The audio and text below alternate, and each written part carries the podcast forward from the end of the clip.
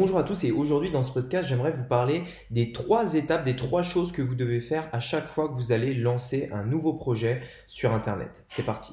Donc, la vraie question est celle-là. Comment des entrepreneurs comme vous et moi qui ne trichent pas et ne prennent pas de capital risque, qui dépensent l'argent de leur propre poche, comment vendons-nous nos produits, nos services et les choses dans lesquelles nous croyons dans le monde entier tout en restant profitables? Telle est la question et ces podcasts vous donneront la réponse. Je m'appelle Rémi Jupy et bienvenue dans Business Secrets.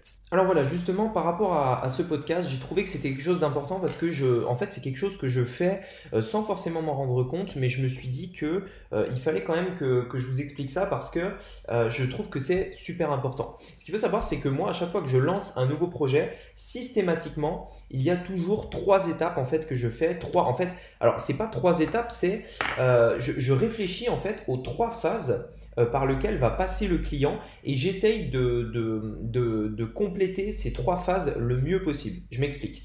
Par exemple, le client dans n'importe quel business, alors moi je vais surtout parler des business sur Internet, mais c'est vrai que c'est valable pour en fait presque tous les business. Le client va passer en fait par vraiment trois étapes. La première étape, c'est le premier contact, c'est-à-dire euh, comment vous allez contacter votre client la première fois. Donc ça va être par exemple les publicités. Dans mon cas, euh, imaginons que je veux euh, lancer un tunnel de vente par exemple. La première étape, ça va être de faire mes publicités. Donc je vais me dire, ok, quel message je pourrais faire passer aux personnes pour qu'elles cliquent sur ma pub? Quelles sont les accroches que je vais pouvoir faire? Quelles sont les images, les vidéos que je vais pouvoir mettre en place pour que les personnes tout simplement cliquent sur mes publicités? Donc ça, c'est la première étape. La deuxième étape, une fois que j'aurai euh, du trafic en réalité, les, clients en fait vont aller sur mon tunnel. Et là, il faudra que je me dise, ok, qu'est-ce que je peux faire pour que mon tunnel soit parfait? L'objectif du tunnel, c'est de convertir. Donc, qu'est-ce que je vais faire? Donc, comment je vais écrire euh, le copywriting de ma page, quel titre je vais mettre, est-ce que je vais tourner une vidéo, quel prix je vais faire, etc., etc. Je vais réfléchir à tous ces points. Et la troisième chose, je, ne lance jamais mon business sans avoir fait ces trois étapes. La troisième chose, c'est qu'est-ce qui se passe après l'achat et euh, si la personne euh, a mis une coordonnée mais qu'elle n'a pas acheté. C'est-à-dire, qu'est-ce qui se passe après? Euh, Après, en fait, qu'elle soit allée sur ma boutique. Donc là, on parle de retargeting, on parle de follow-up. Alors les follow-up, c'est simplement des emails, des séquences automatisées qui permettent de relancer le client régulièrement. Et une value leader, une value leader, c'est quoi? C'est quelque chose qui va permettre euh, de, de, faire monter le client, enfin d'augmenter la valeur totale de votre client. C'est-à-dire que votre client, en fait, vous allez lui proposer des choses alternatives afin qu'il ait vraiment quelque chose qui le permette d'avoir vraiment des résultats, des résultats maximum. Et vous lui avez proposé différentes, euh, différentes choses supplémentaires qu'il peut prendre ou pas. Euh, mais ça vous permet, vous, d'avoir, enfin, d'augmenter la valeur d'un client.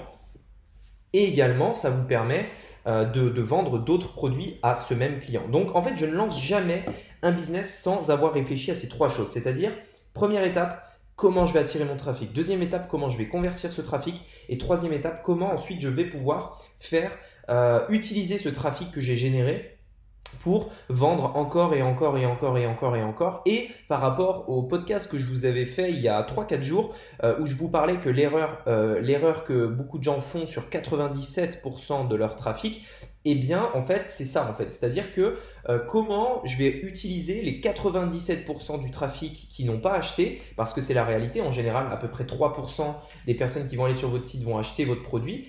Qu'est-ce que je vais faire de ces 97%-là Et aussi, qu'est-ce que je vais faire de ces 3% qui ont acheté pour leur faire acheter plus et ceux qui ont euh, et les 97 autres qu'est-ce que je vais en faire tout simplement.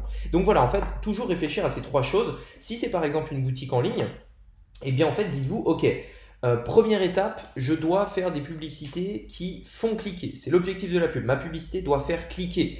Euh, c'est le seul objectif. Donc je travaille l'accroche, je travaille l'image. Il faut que la publicité euh, interrompt. C'est vraiment ça. C'est-à-dire que généralement, on va faire du marketing en ligne, du marketing sur des, des plateformes d'interruption. C'est-à-dire que, c'est-à-dire qu'en fait, vous avez Facebook, Instagram, euh, et YouTube, c'est du marketing d'interruption, c'est-à-dire que la personne fait quelque chose, ils font l'interrompre et attirer son attention. Euh, à l'inverse de, euh, par exemple, Google, qui est de, la recherche, c'est-à-dire que la personne, là, on n'a pas besoin de l'interrompre, elle va faire une recherche et on va lui proposer quelque chose.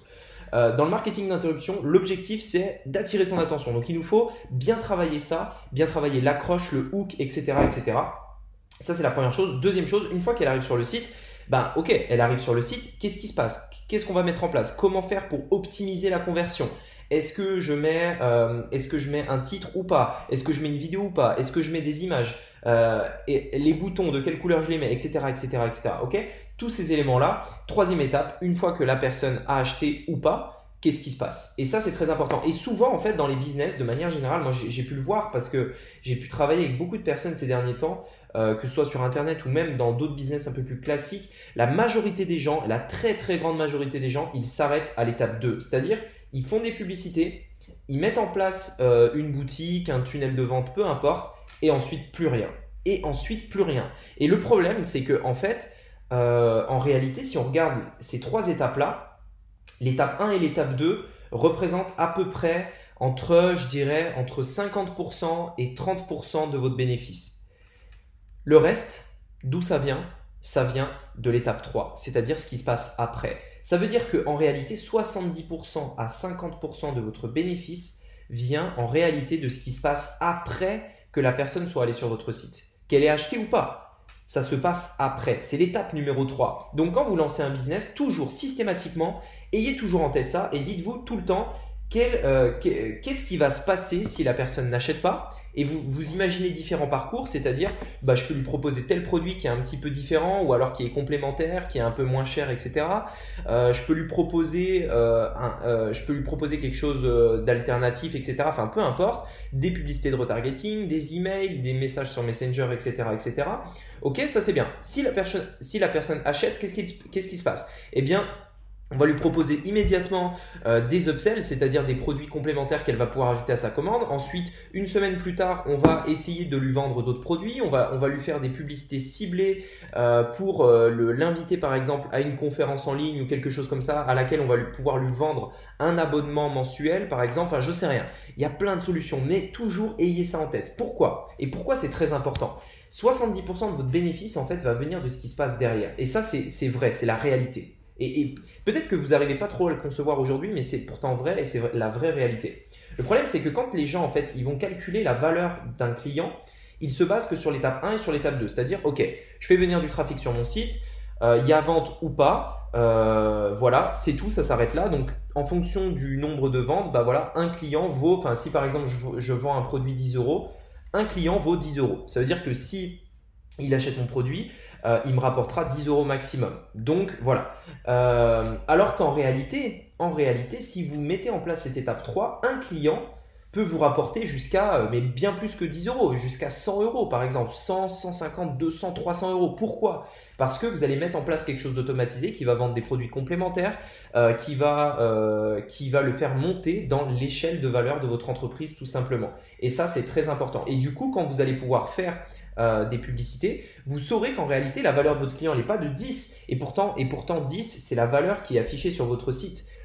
Mais finalement, la valeur de votre client n'est pas de 10. La valeur de votre client, elle est peut-être de 100 ou de 150 euros. Et qu'est-ce que ça va générer ça? Qu'est-ce que ça va permettre?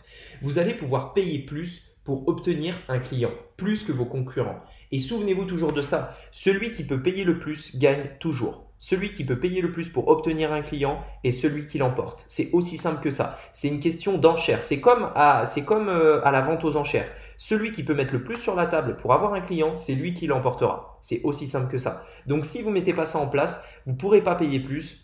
Vous n'aurez pas une vision long terme de votre business et vous serez tout simplement euh, bah, contraint de, suivre les règles du leader de votre marché plutôt que d'être le leader tout simplement.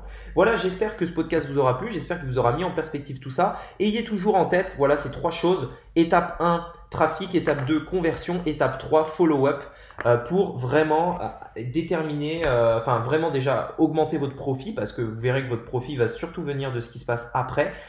première chose, augmenter votre profit. Et deuxième chose, euh, savoir exactement la valeur que vaut un client pour vous et votre entreprise. Voilà, écoutez, merci beaucoup. On se dit à très bientôt pour un nouveau podcast. C'était Rémi. À bientôt. Ciao.